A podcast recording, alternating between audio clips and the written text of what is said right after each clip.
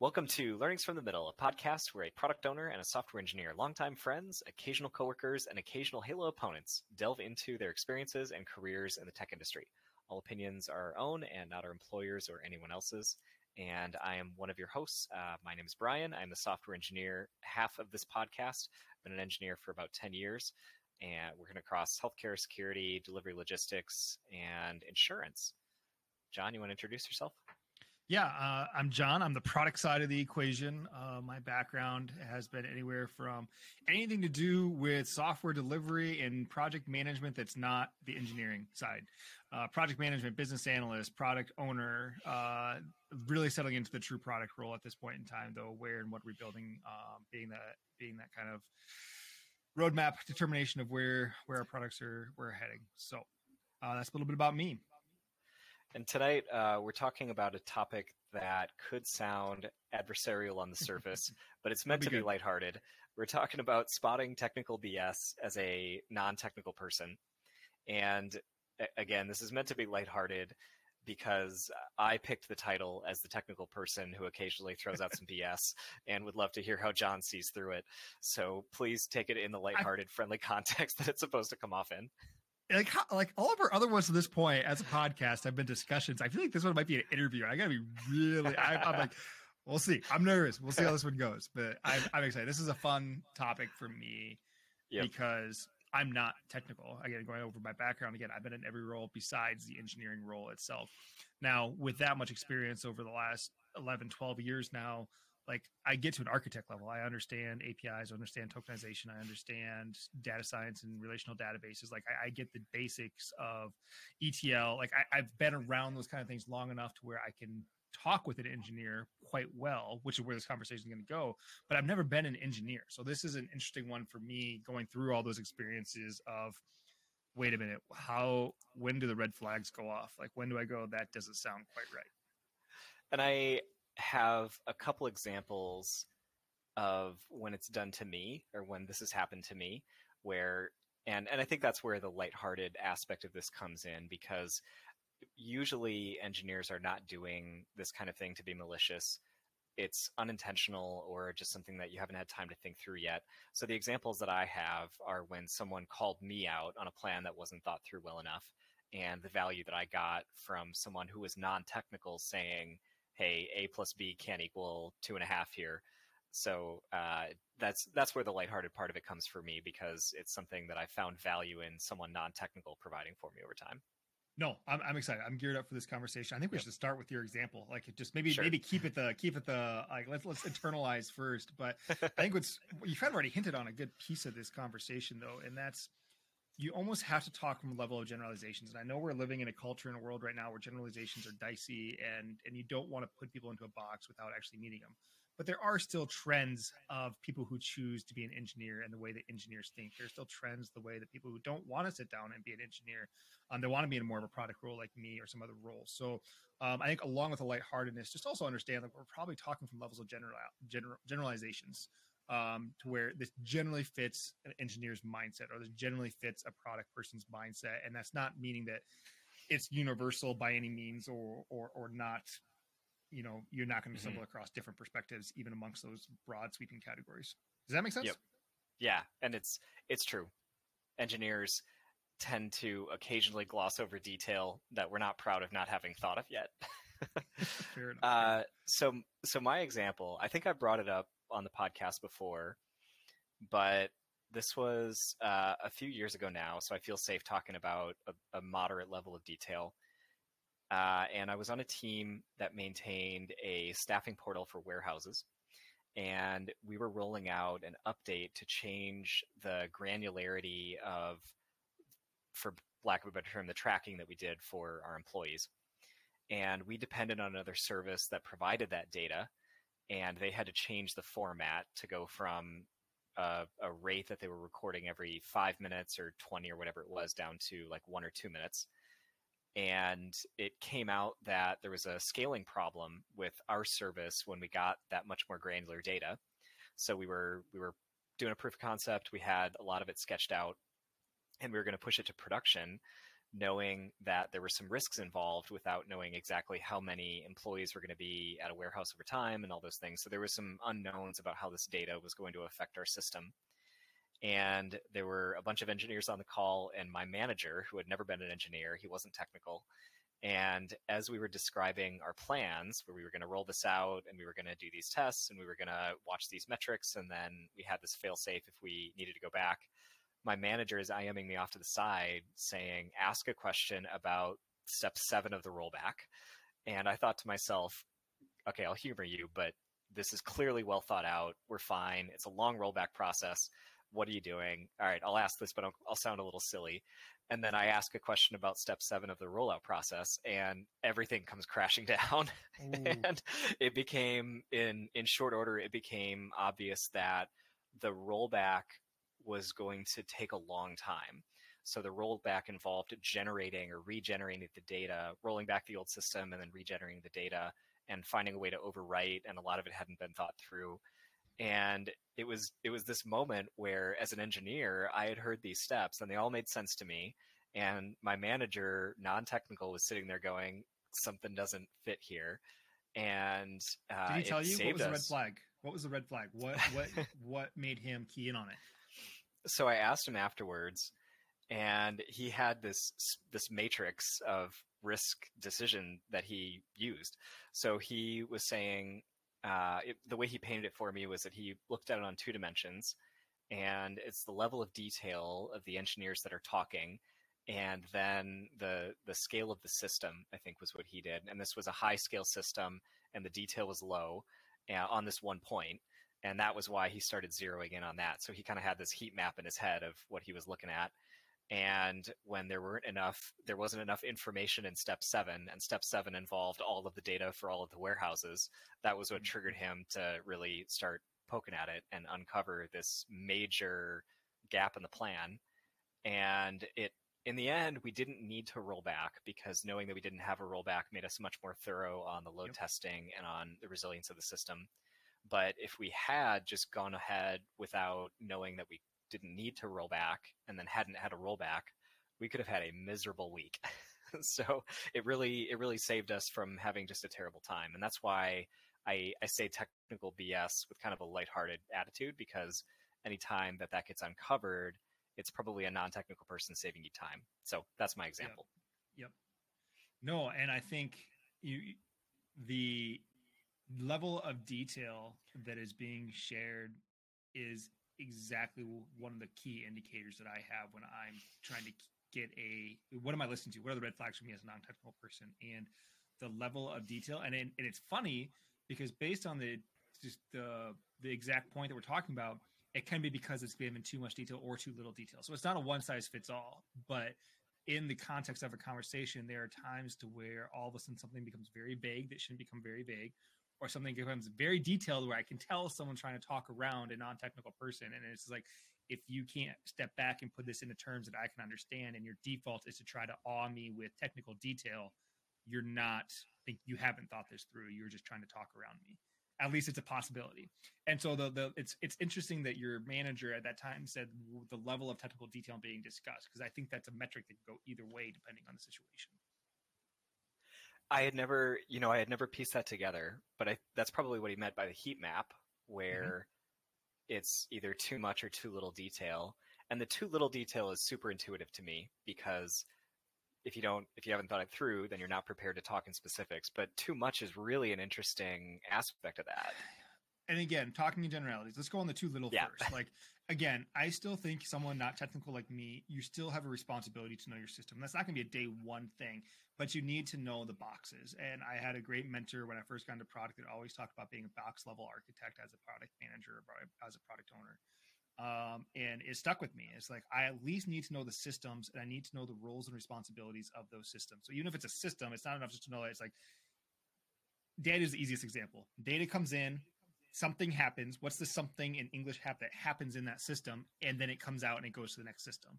Like the flow of data is the easiest way to describe that. So if a plan skips a box or skips a function, there's not enough detail in it, and that's something that I can a lot of times in like my problem solving brain when I try to figure out what's wrong.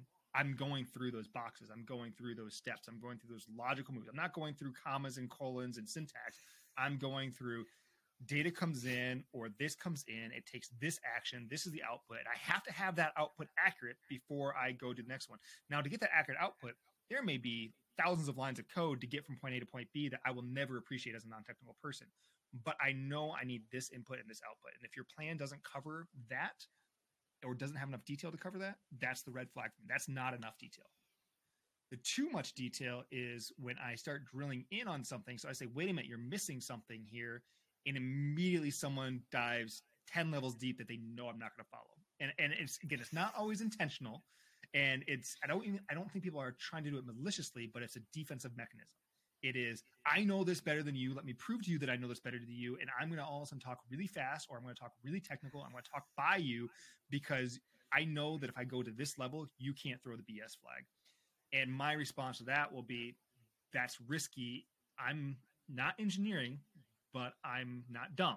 If you've even told this to me before, if you can't break it down into a level that I understand at my level, it probably means that you haven't actually thought through it. And so there is a level of expectation that I expect that you'd be able to zoom out of the detail and be able to put it in English for me. And if you can't do that, I'm very concerned because as a product person, I'm still the one that's determined. I shouldn't say this. This is oftentimes I'm still the one that's writing the requirement of what it's supposed to do. So if you can't explain to me how your technical system is meeting my requirements, we we're missing something, or at least it's a very strong red flag that I'm going to make you come at it from five different angles until you've explained it to a way that I think we're on the same page. That's a little bit of a rant, so, but those are my thoughts. No, I, I have questions. I'll I'll make one short statement, and the talking too fast thing is really interesting because as an engineer, I've always found that I get a ton more credibility when I talk slowly. So mm-hmm. if I start talking too fast, people assume that I'm nervous or I'm agitated or I'm skipping over stuff, and it's probably the scenario you're describing. But if I slow down and I talk at almost a laborious pace, then people believe me easier. Um, I'm trying to learn so how the, to do it. I mean, we even hear in this podcast. I get going, I get talking fast, I get excited. Like people do take you more seriously, and it also forces you to think through your words more the more you slow down. So, I mean, it's one of the side benefits that we get from doing this podcast and with our audience is I get to learn how to be a better communicator, and slowing down is a big part of that because speaking fast, even though you may think you're articulating perfectly, you're communicating something unintentionally in that pace. Mm-hmm. So the question I have for you on that scenario is the stereotype I would have from the engineering side is that it's intimidating for a product owner to have to do that technical inspection. And I, as an engineer, I have imposter syndrome plenty when I'm talking to another engineer and I don't understand everything they're saying. Mm-hmm do you ever have that where in those moments you think, I'm just not getting it and it's safe, but I just don't understand? Yes and no. So yes, I there are times to where I feel like, man, I'm the dense one in the room. Um, and but that usually isn't the case. And I don't know if that should be attributed to arrogance or pride or something like that. But I would say my history backs me up that more times than not, when my spidey sense goes off and says, wait a minute, something was missed, or I'm not getting this, and the fact that I'm not getting this is a red flag, um, that's that's usually been right. Um, when I feel the other way is usually when I'm knowing I'm going against me. It's someone I trust, someone I've worked with. It's you, and it's been you in cases where it's just like, I know you're not just trying to rush. I know you're not trying to cowboy code. I know you're not just trying to pull one over on me. I legitimately am not following this. I don't think this is right, but I'm starting to doubt myself and I'm not sure if I'm the crazy one here. So there are definitely times where I feel like I'm overstepping. And I'll usually preface that statement then it's like I will I'll say something like I'm willing to be wrong here or I'm willing to let this one go, but and I'll be, that'll usually be my last attempt to try to articulate what doesn't sound right. If at that mm-hmm. point I've tried three or four times, I'm still being told to go away, like, no, you don't get it. I'll usually concede, and I just hope I don't get proved right two weeks later when we deploy it or when it gets QA'd or something like that. You know. Yep. Yeah, I'm, I'm thinking back to the times we worked together, and this might be too specific, but there was a, a time when we were talking about email and getting email mm-hmm. out of a system, and in the moment I didn't even realize I had done it or I didn't think it through in that way. But I pulled the I'm a technical expert, just listen to me that this is complicated card. Yep. And uh, and then you called me on it later on, and you said, you know, it's it's fine. We're friends, and I trust you, but y- you pulled the tech card on me, and uh, and I I think that probably degraded my credibility in some ways where it's you're right if I can't explain it in a way that it that makes sense to a product owner and I can't define the terms clearly enough for a product person to understand and follow along then I probably don't have the understanding about it that I do that I need to to make a good decision and in that case it was true where I was like scrambling to remember all of the mm-hmm. email DKIM distributed whatnot and it would have taken me a little bit of fumbling to explain it better so even if it is good intentioned that's probably a pretty good indicator of if somebody does play that card, then either they don't have time or they don't have all the understanding they need.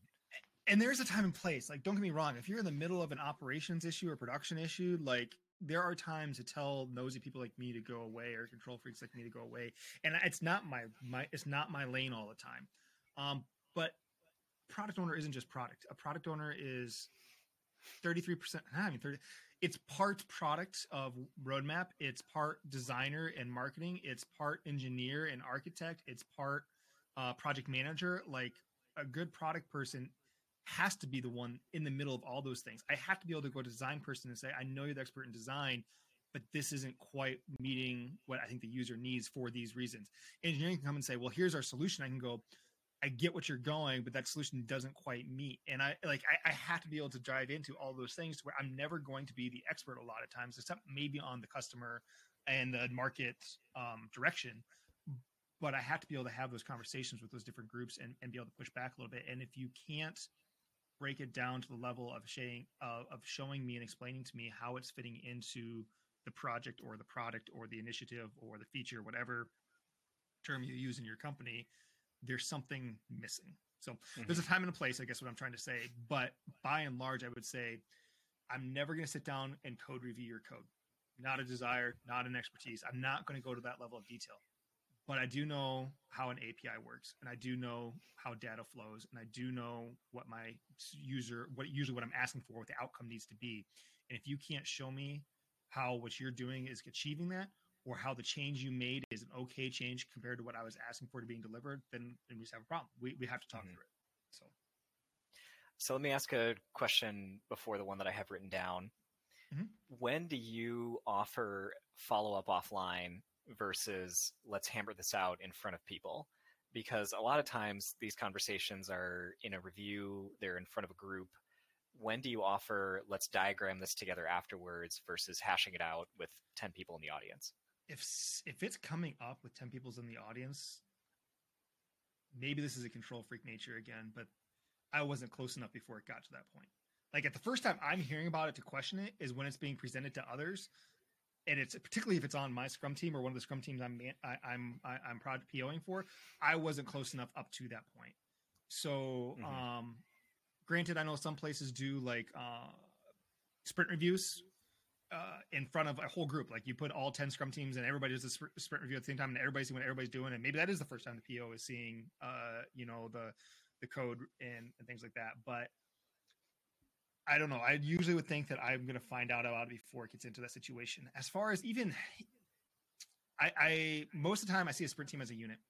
So there's very little things I won't bring up in a, in a sprint team, in a scrum team um, sprint scrum team. I guess interchangeable depending where you've been. But for a scrum team, um, I'm usually if I have five engineers, I'm, I'm usually not going to be afraid about hashing it out in front of five engineers because the whole point of a scrum team is to get different perspectives and have all that expertise and have everybody in each other's business delivering the same code, writing the same kind of code, you know, mm-hmm. co-developing, mm-hmm. co-partnering. So um, I prefer to have a very open scrum team if it starts getting heated or personal, that's where I'll usually cut it off. If it starts getting to where like our emotions are ruling this more than the topic, then we need a break. Then we need to pull it off to the side. But if it's just hashing through, is this doing what I'm asking to? I, I'm not too shy about airing that out. I guess.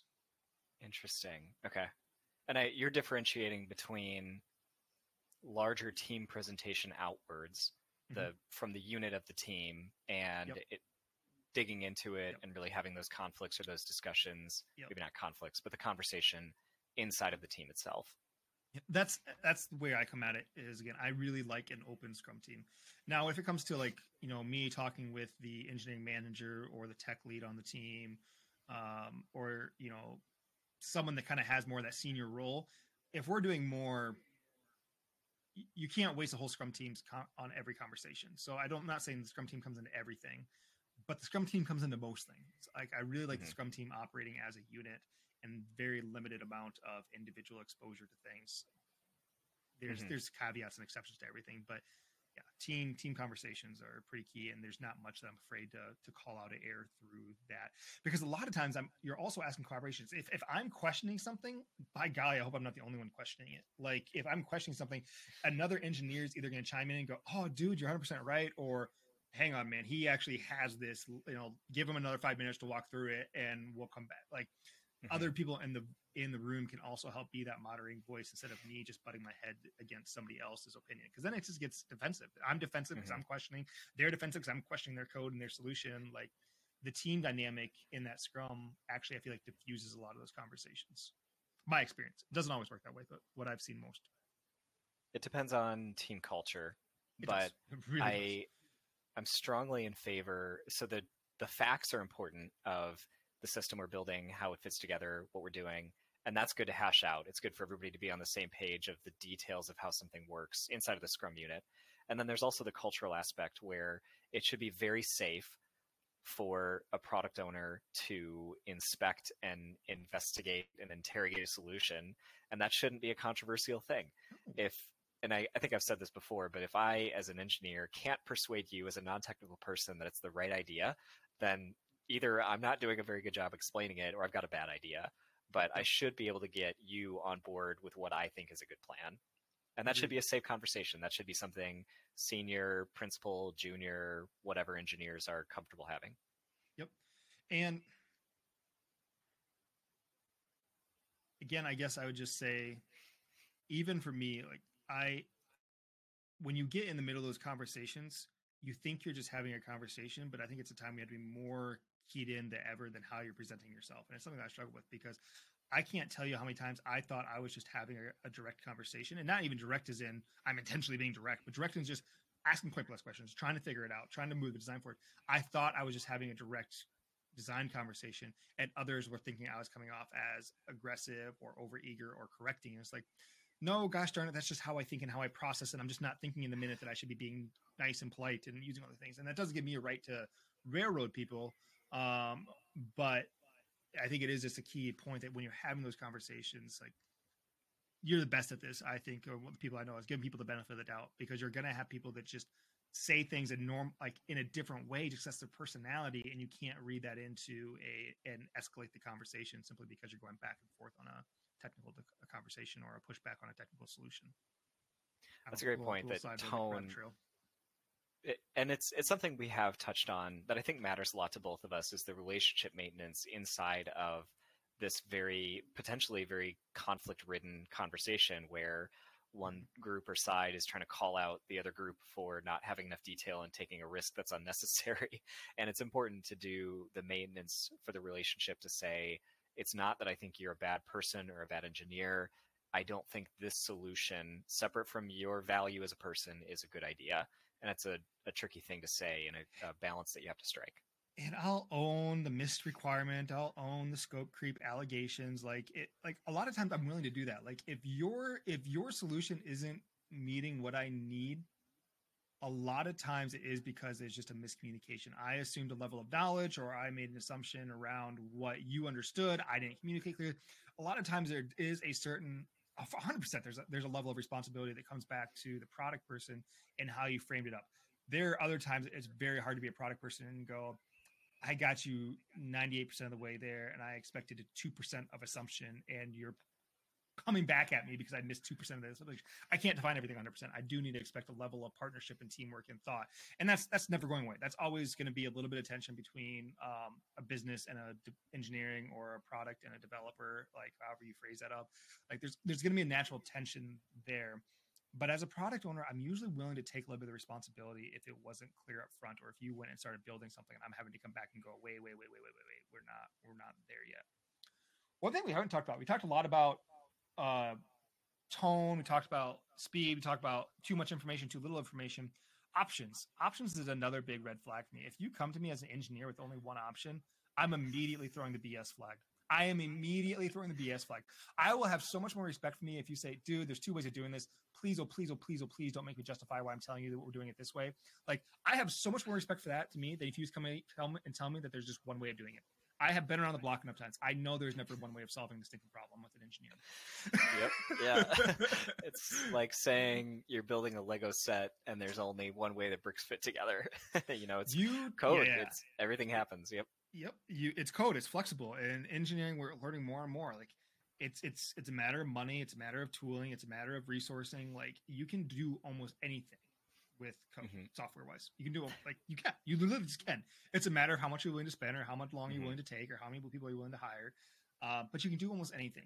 So if you come to me with one option and only one option, I automatically know you're trying to work through me. You're you're you're, uh-huh. you're trying to lock me in, and I am a rebel, and I hate feeling like I'm fenced in. Don't make me feel fenced in. like, I would so much rather have the conversation of, dude, there's two ways of doing this. There's three ways of doing this two of them are really bad ways of doing it that we just really don't want to do. And I know you're trying to save money and I know you're trying to do this, but you're going to have these XYZ consequences. I'm asking you as an engineer with my expertise to take my recommendation to number one. Mm-hmm. I would mm-hmm. so much rather have that conversation. I'll be so much more trusting of that conversation than if you're like, dude, don't tell the product owner about options two and three because then he'll want to go with the cheap one and we'll never do anything else. So like, just let's just tell him there's one option. I know you're lying. Mm-hmm.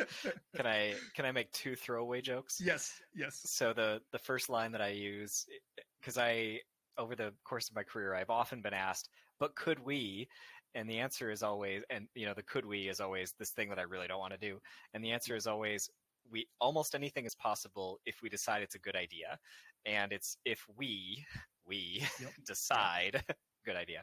Uh, and then the other um, the other thing that I've learned, it's a little bit less throwaway jokey, but um, feedback that I got was don't just present options with no preference.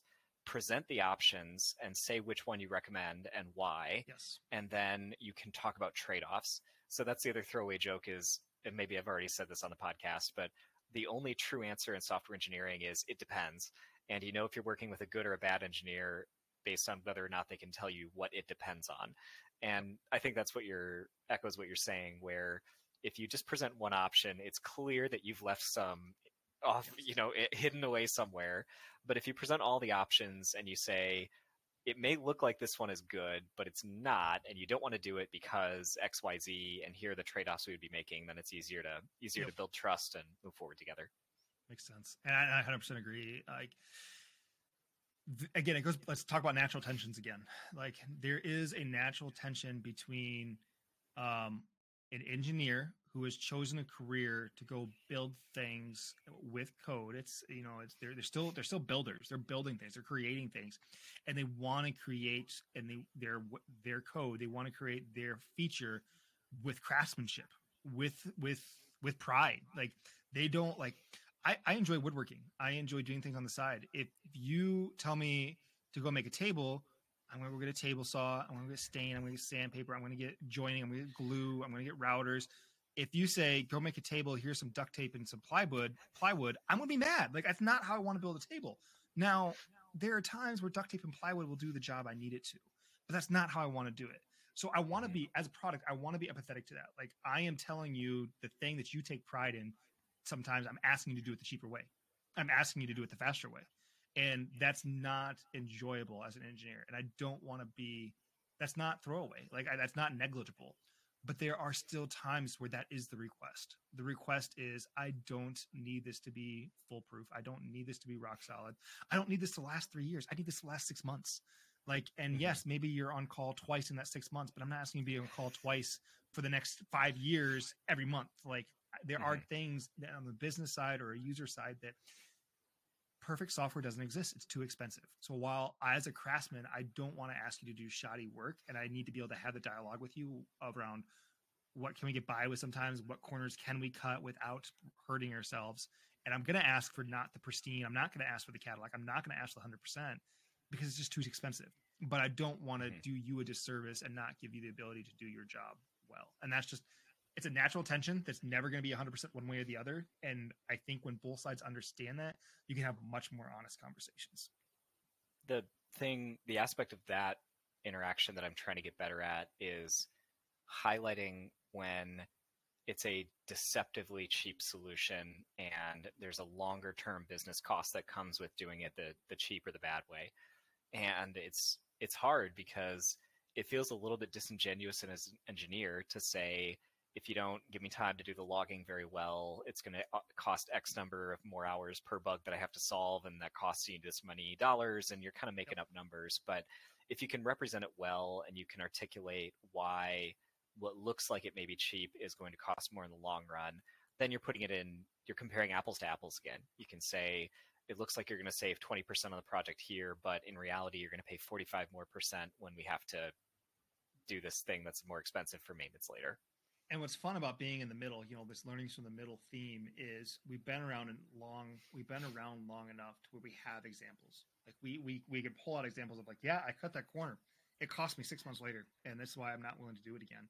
And if you tell me I have to, fine. But then I'm asking for half a sprint, two sprints from now to come back and fix it. Or you know, you just mm-hmm. you're able to have those conversations. Like if it's it's not this clean, but if you have the room to have the conversations, even on these technical BS, so that was we're calling it just for tongue in cheek, even on those technical disagreements on where non-technical person is asking questions, like if you're having the right conversation and you're all trying to get to the same place, very rarely is it going to be one person having to make the decision. It's usually going to be the team coming to a consensus of, okay, I get it from both sides. Um, mm-hmm. So I think good conversations, the, the conversations that have ended the way that it's just like, man, that was worth it, are the ones to where I didn't have to come in and say, sorry, I don't care. This is how we're doing it. We, I, am we've debated this for three hours. We just need to move on. We can't keep debating this. I'm making an executive decision. Mm-hmm. There's times that has to happen, but very rare. And the much better way is when we can all go, oh, okay, this makes sense. This is why we're mm-hmm. doing it this way. And I think that's yep. usually the way it ends up. Yeah. If you've got the right people in the room. If you got the right people, but it's tough. Uh, so when my next question is, when do you ask through yourself? When you ask a question about a gap that a technical gap, technical BS yourself versus triggering it through an engineer, through an IM or an email or a follow up after the call? When do you own the skepticism versus expressing it through somebody who's on your team or an engineer on your on your group? Uh, I'm not afraid to be an idiot, so I'm usually don't feel the need to buffer it. It's there's two situations where I buffer it. Maybe three. Let me let me try to think through these in order. Let's let's start with two and maybe it turns into three. Um, one is if it's my Scrum team working with another Scrum team, um, and they've already been co-coding or co-designing for a while now, and me jumping into that and saying, "Okay, guys, start back at the top and walk me through it," is just not helpful. If I just have a question or concern, hey, double check this. I'm not so sure about this assumption um, I'll work through my engineer, who I should have a really good relationship with, and let them kind of bring that back. And I have a trust factor that he's going to honor that. So if it's engineering to engineering time where like you haven't even really presented the design yet fully, or it's just still in that design phase of what is the technical solution going to be, I, I really I really want to give the engineers the space to come forward with the solution before I preempt it and try to say, wait a minute, this doesn't sound right. Unless it's unless I'm hearing rumblings of something really off the rails. Um, the other one is mentoring opportunities. Um, if if if it's if it's a time to where I think, hey, you actually asked me this question, it would look really good for you to for me not to ask it. You should ask this question, or vice versa. Like, hey, I think he needs help. Can you ask this question to help steer it? Like, so there are times where strategically mentoring a junior engineer or mentoring someone through like the the more soft skills of the positions that we're in, where I might try to ask for an engineer. But if we're just again going back to that scrum team setting, or even a multi scrum team setting where we're in multiple, we're, we're still in a team setting of how are we going to do this? I, am usually not afraid to go. It doesn't make sense. Like, mm-hmm. wait, hang on, I'm lost. That, that, that, that I'm not following. I, I, usually don't feel the need to push that through an engineer. Mm-hmm. Does that surprise That's, you, or where, what other situations that you think I, I should have, or or you've seen people go through the engineer more?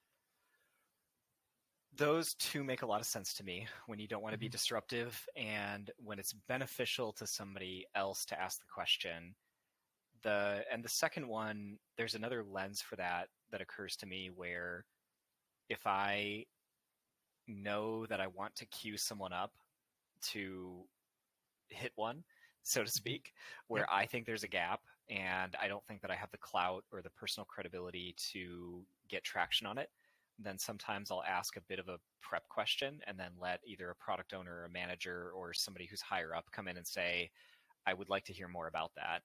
And that's kind of the a little bit of the mentoring where mm-hmm. you're sort of trading off credibility and you're you're you're bouncing off of two people to get the effect that you want but occasionally I'll cue somebody up to either ask through me or give me more room to ask or take a question and say that they care about it too if I don't think that I have the credibility yet or if I think they might be able to gain some credibility from me echoing their question that kind of thing so I think that's the other credibility is the other time when I might ping pong that back and forth that that kind of hits on another piece of it. It made me think of it. Maybe this was the third one that I, I, I had tickling around the back of my brain. Um, there are times I will wait to ask the question, and what I mean by that is, I it doesn't have to come from me.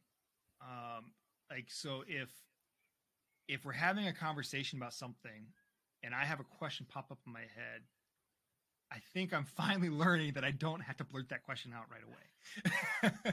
like it may be a great question. It may I may be curious about it. But why not give somebody else the space to ask that question? Like I, am in a more senior level now to where me asking every question and babysitting the whole process doesn't help anybody else grow or figure it out. And I don't mean that from I always have the answers, I'm always gonna figure it out, but there is times where I'm learning to where they'll get there. They don't need me to preempt the conversation. Like, sure, we've talked about step one and step two. I know what three, four, and five are. Can we just talk about step six? You you don't need me to drive us to step six.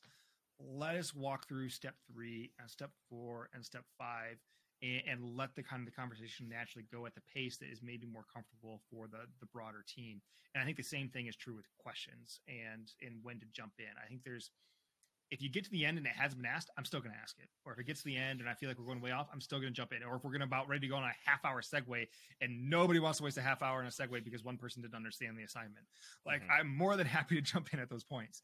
But in general, there are times where it's like I definitely have had a tendency to preempt the conversation or to force it, and where why am I asking about security? The security guy's mm-hmm. on the phone. Let him ask the security question. I may know him, I may be aware of him, but why aren't they coming from the security guy? And again, mm-hmm. if the security guy never talks up, speaks up, then I'll ask my security concerns and my privacy concerns. Mm-hmm. But why am I taking the first run at that? Why not give him the space to jump in or her the space to jump in and ask those questions? Does that make sense? Yeah. And as a thinking back, and I'm I was putting myself in the position, but thinking back to being a team lead at different points in my career, that's a really important moment as someone who is lending authority and credibility and responsibility to somebody else to say, I am here if you need me. If you want me to step in and try and clarify, I will. But if you want to run this and you feel good, then I will let you take it and I will wait until you escalate to me or wait until you ask me to step in. And I think that's a very difficult thing to do is to know when you don't have to be the one talking and when you can do more good by being there and expressing confidence in the person doing the talking by just listening to them and supporting them and what they're doing. I do think it's trickier for the product role a little bit in that though, because not always, but engineers often it depends on where you're at. This might be an overgeneralization, but uh, engineers are often specialized in what they're currently working on. They're not trying to work on five different pieces of the application. They're responsible for a piece of it, and that's where they're specialists at as a product owner, again, I go back to the concept earlier. Uh, I am half marketing. I am half engineer, architect. I am half product. I am half customer service. I am half training. I know that's adding up to like 300%, but you get the idea. like you, you wear so many different hats at different times to where I do need to be aware around security and privacy concerns and what questions need to be addressed there. I do need to be aware of the impact to the call center and what's going to happen there. I do need to be aware of usability testing and ADA. But if I have the marketing person and the designer on the call, I need to give them the space to ask those questions. Even though I know, even though I'm aware, they are still more qualified in it than I am, even though I've had to dabble in it because of my role as a product owner. So I think that's just another space, and it's true for engineers of again to where I don't want to preempt my engineers because I've been mostly on the back end side and I've been more technical than most people. Like I say, I still say I'm not technical, and people look at me point blank and go like, John, you're technical. And I was like, I still don't feel technical, you know, but I'm, t- I'm technical enough to know a lot of basic questions we should be asked.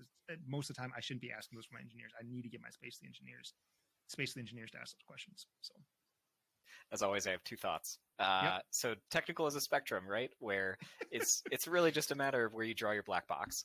And the yep. myth of the full stack engineer is silly to me because I can't explain to you all of the cabling of the internet and it just depends on where you draw your black box. I have black boxes that are a mystery to me, and I claim to be very technical.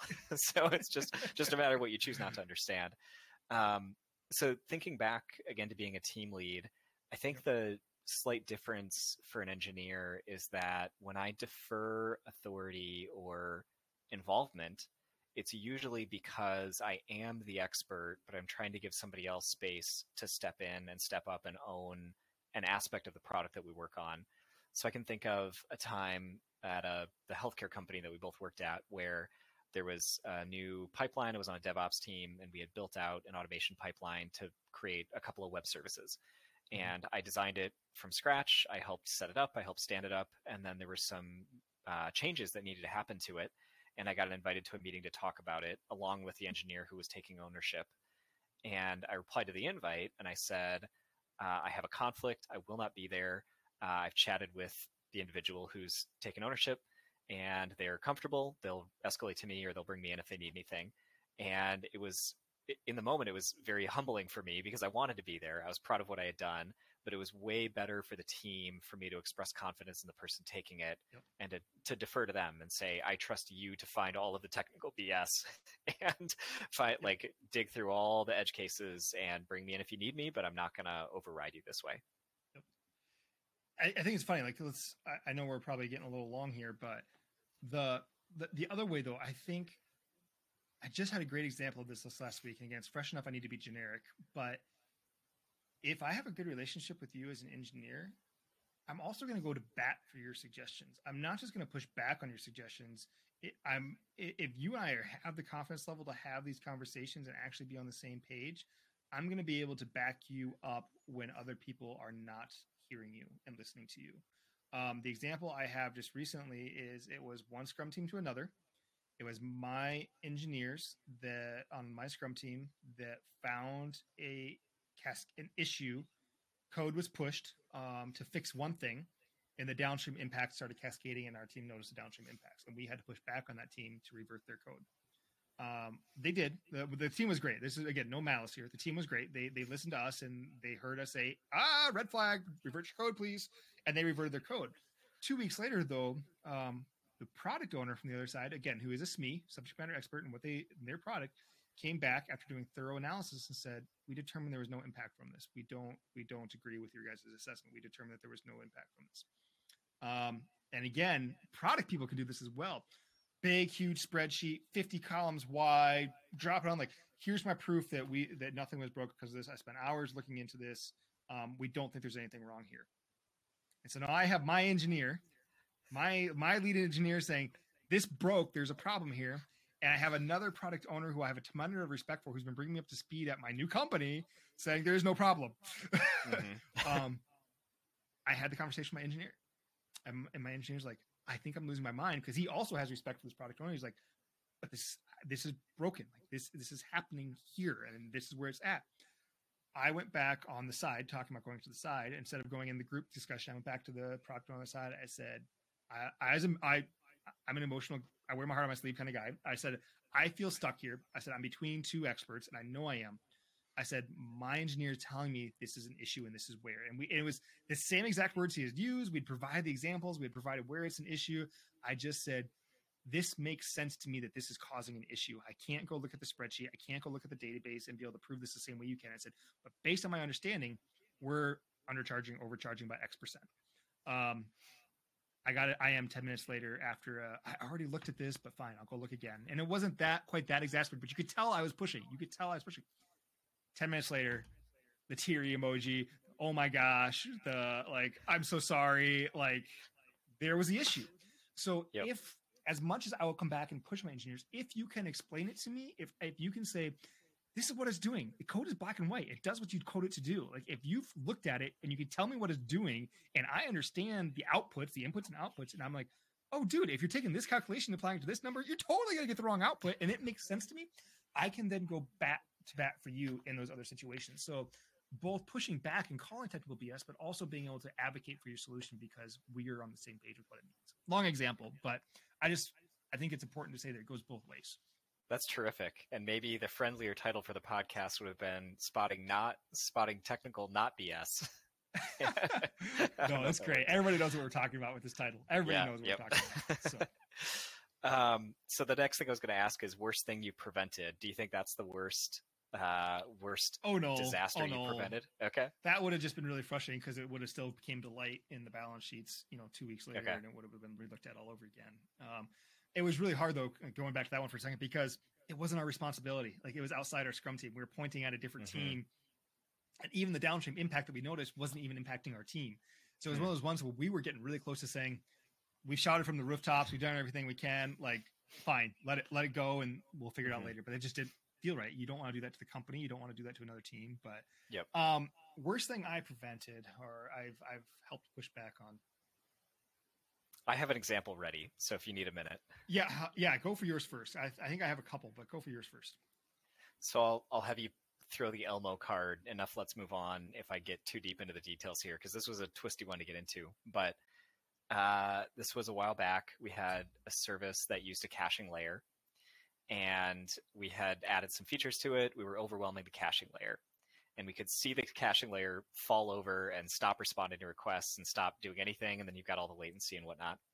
And I was on vacation and I came back to look at the plan. I came back from vacation and looked at the issue started before I left and it was getting wrapped up when I showed up from vacation again.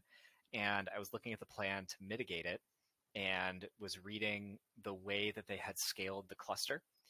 And immediately had some some concerns because of the specific client we were using to that caching cluster. It was uh, Redis, and we were using a certain kind of Redis client.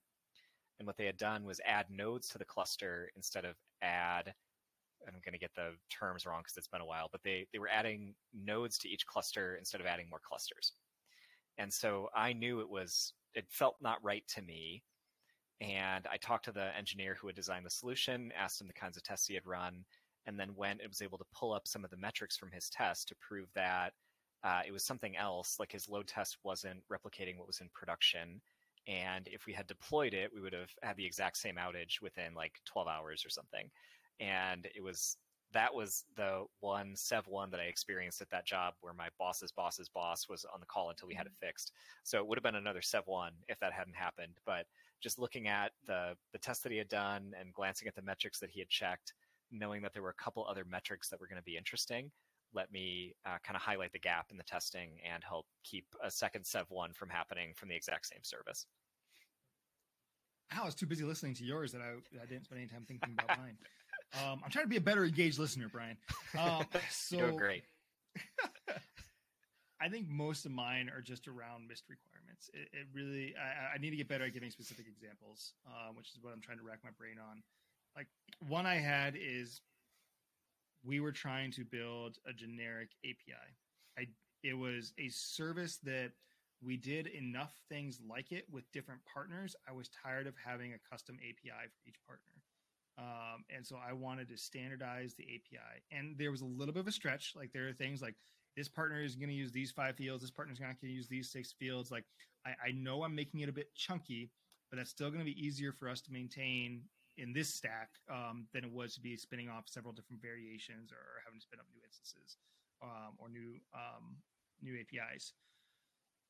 And uh, it just the the technical design I kept getting back was very specific to only the solution that was right in front of us at the moment. It was just like you are giving me exactly what I need for this partner but we have 10 other partners I'm asking you to look at as a template and make sure we're considering these kind of partners as well. I know that's not what this partner needs, but I need it to meet these other ones. And again, that goes into that gray area. Like, do I go do the analysis on the APIs and directly dictate what those should be? Do I have the technical person who's more familiar with the um, with the um, technical fields that are going back and forth, not just the data fields that I care about? Like, it was it was one of those gray areas. It was very hard to define. Like, if we look at these 10 examples, what's a singular way to solve all 10 of them? It was, it was a little vague, um, but the solution I was getting was still very specific, and I knew it was very specific. And so um, it didn't save us at the moment, but we were able to spin up two additional partners before I moved on from that on the on the one that we built. So on mm-hmm. the on the set of APIs that we built to be generic. So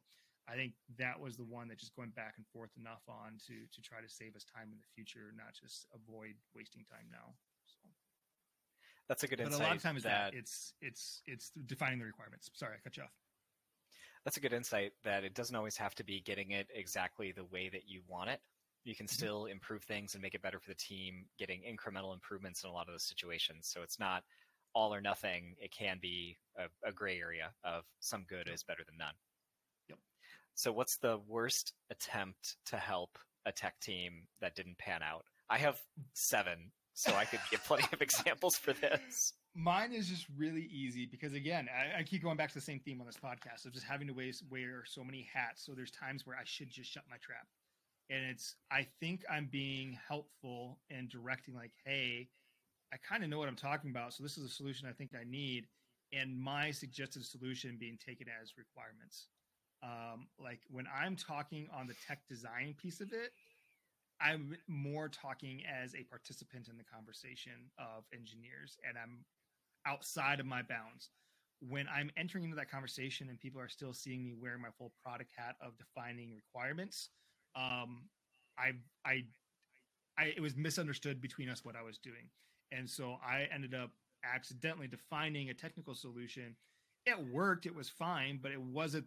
It wasn't the best technical solution. I'm not technical. I'm not an engineer. Like, it, it, there's definitely better ways I've done that solution um, and that was just not again. I was it was a team that I hadn't worked with a lot. I didn't have all the personal dynamics. They didn't know me as well. I didn't know them as well. So that was just a place where again my tone probably was wrong. I thought I was designing. They heard dictating, um, and it just it wasn't what we were. We were not on the same page with what the circumstances of that conversation were. And so I dictated a technical solution as a product owner. That's never what you want to do. That's mm-hmm. never what I should do. So as much as I can ask questions as much as I can be part of the conversation at times, I need to be very careful that the technical solution still needs to come from the engineers. And that is a line that I shouldn't cross. As much as I'm going to ask questions, as much as I'm going to make sure the technical solution lines up to what I need it to do, it's not my technical solution. And I need to be careful with that. Mm-hmm. It's a fine line, especially when your position inherently has the authority of the business behind it. Mm-hmm. The things you say can get taken as coming from the authority of the business rather than yep an interested, invested, helpful party. It can be heard as dictation. These conversations, but gets yep. really intense about them.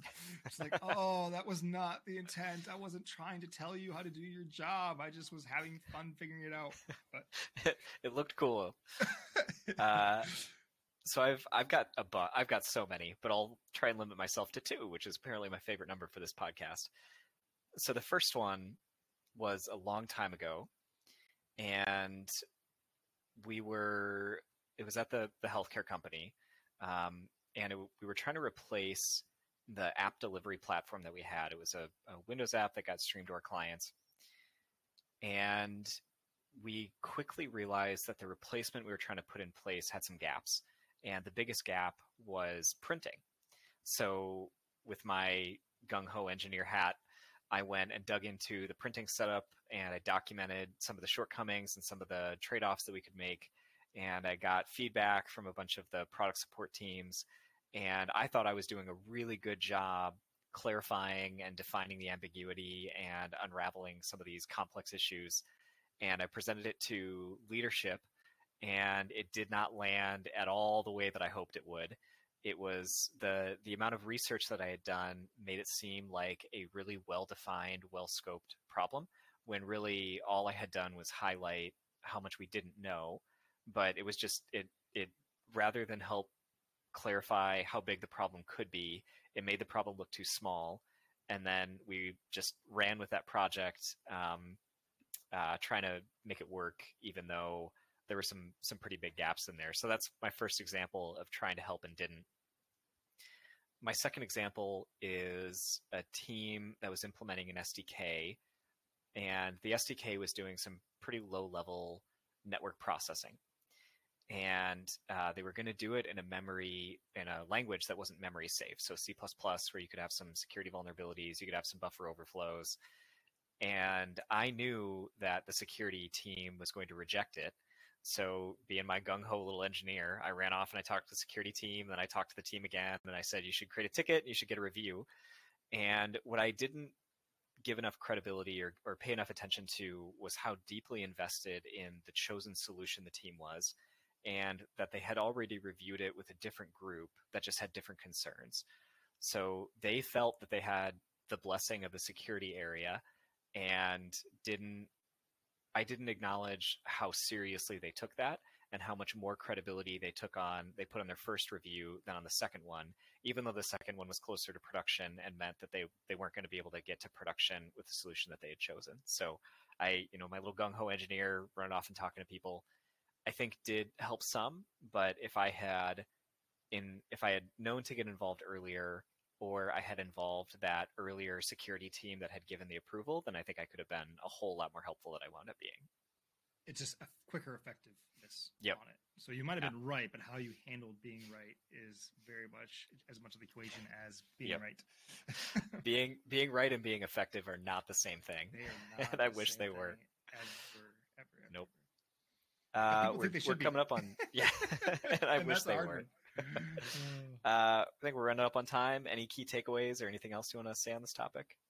No, I just like I said, I think we're coming to a uh, a very familiar theme on a lot of our a lot of these episodes so far. Is just the communication um, and the relational aspect of it. Like all these things are made easier, and it doesn't mean buddy buddy communication and relationship, but it does mean you trust me and I trust you. You have credibility, I have credibility, and we can talk things through. And I think when an engineer can give me as a product owner the credibility to not be dumb and technical and actually say, wait a minute, I know these systems are talking, it doesn't make sense, or I know XYZ, why why are we not getting to you know this this this point? they're willing to slow down and talk me through and get me there, knowing that once they get me there, I now have more trust and credibility with them to either take it out or even just with them on the next time. So mm-hmm. it just goes both ways to where if if we're both willing to slow down, if I'm willing to be better, clear in my requirements and what I'm trying to achieve and what we're trying to do, and you're willing to be more clear in how you're solving it, there's just nothing bad that can come from that. Yeah. My my key takeaway is still one of the very first things you said about too much technical detail being a red flag. Mm-hmm. And I'm going back in my head over times when I've done that and and occasionally it has been effective where it got the it's conversation moving. It is. It can, it can be certainly. Yep. And There's a time I and place for it. Don't get me wrong. Sorry. Finish it's a thought. useful tool. Yep. But it is it is making me think through scenarios when that wouldn't have been effective or maybe wasn't as wasn't the best option for me to use is just go all the way to the compiler and start talking about processors and zeros and ones and but maybe how is that any different oh sorry i thought you were done finish maybe finding that balance finding that middle ground is effective yeah. go ahead yeah i just say but it's no different than the product owner coming in saying i don't have four days to hash this out go make this change now based on my authority as a product owner like there's a time and place for that. It's rare. It's it's it's it's need to use on delicacy, and and there's still ways to do that in a clear and effective manner. But there are times where something just needs to get done, and you know the person who's in charge of the roadmap or in charge of, of what is next is going to make that call. Same way, an engineer's going to be like, now is not the time for me to educate you on how to be a half technical person that you think you are. Like, I know this is broken. I know this is what we need to do. Like, I'm going to talk over your head, so you just go away, and, and maybe we'll hash up on this in a week or two. Like, there's both places for those time and places for those time uh, uh, those type of responses. Um, it's just how you play those cards and when you play those cards, and what have you done in the relationship to that point to make it not the card that you play every time. So. Well said. All right, this has been Learnings from the Middle. Thanks for listening. Bye, guys.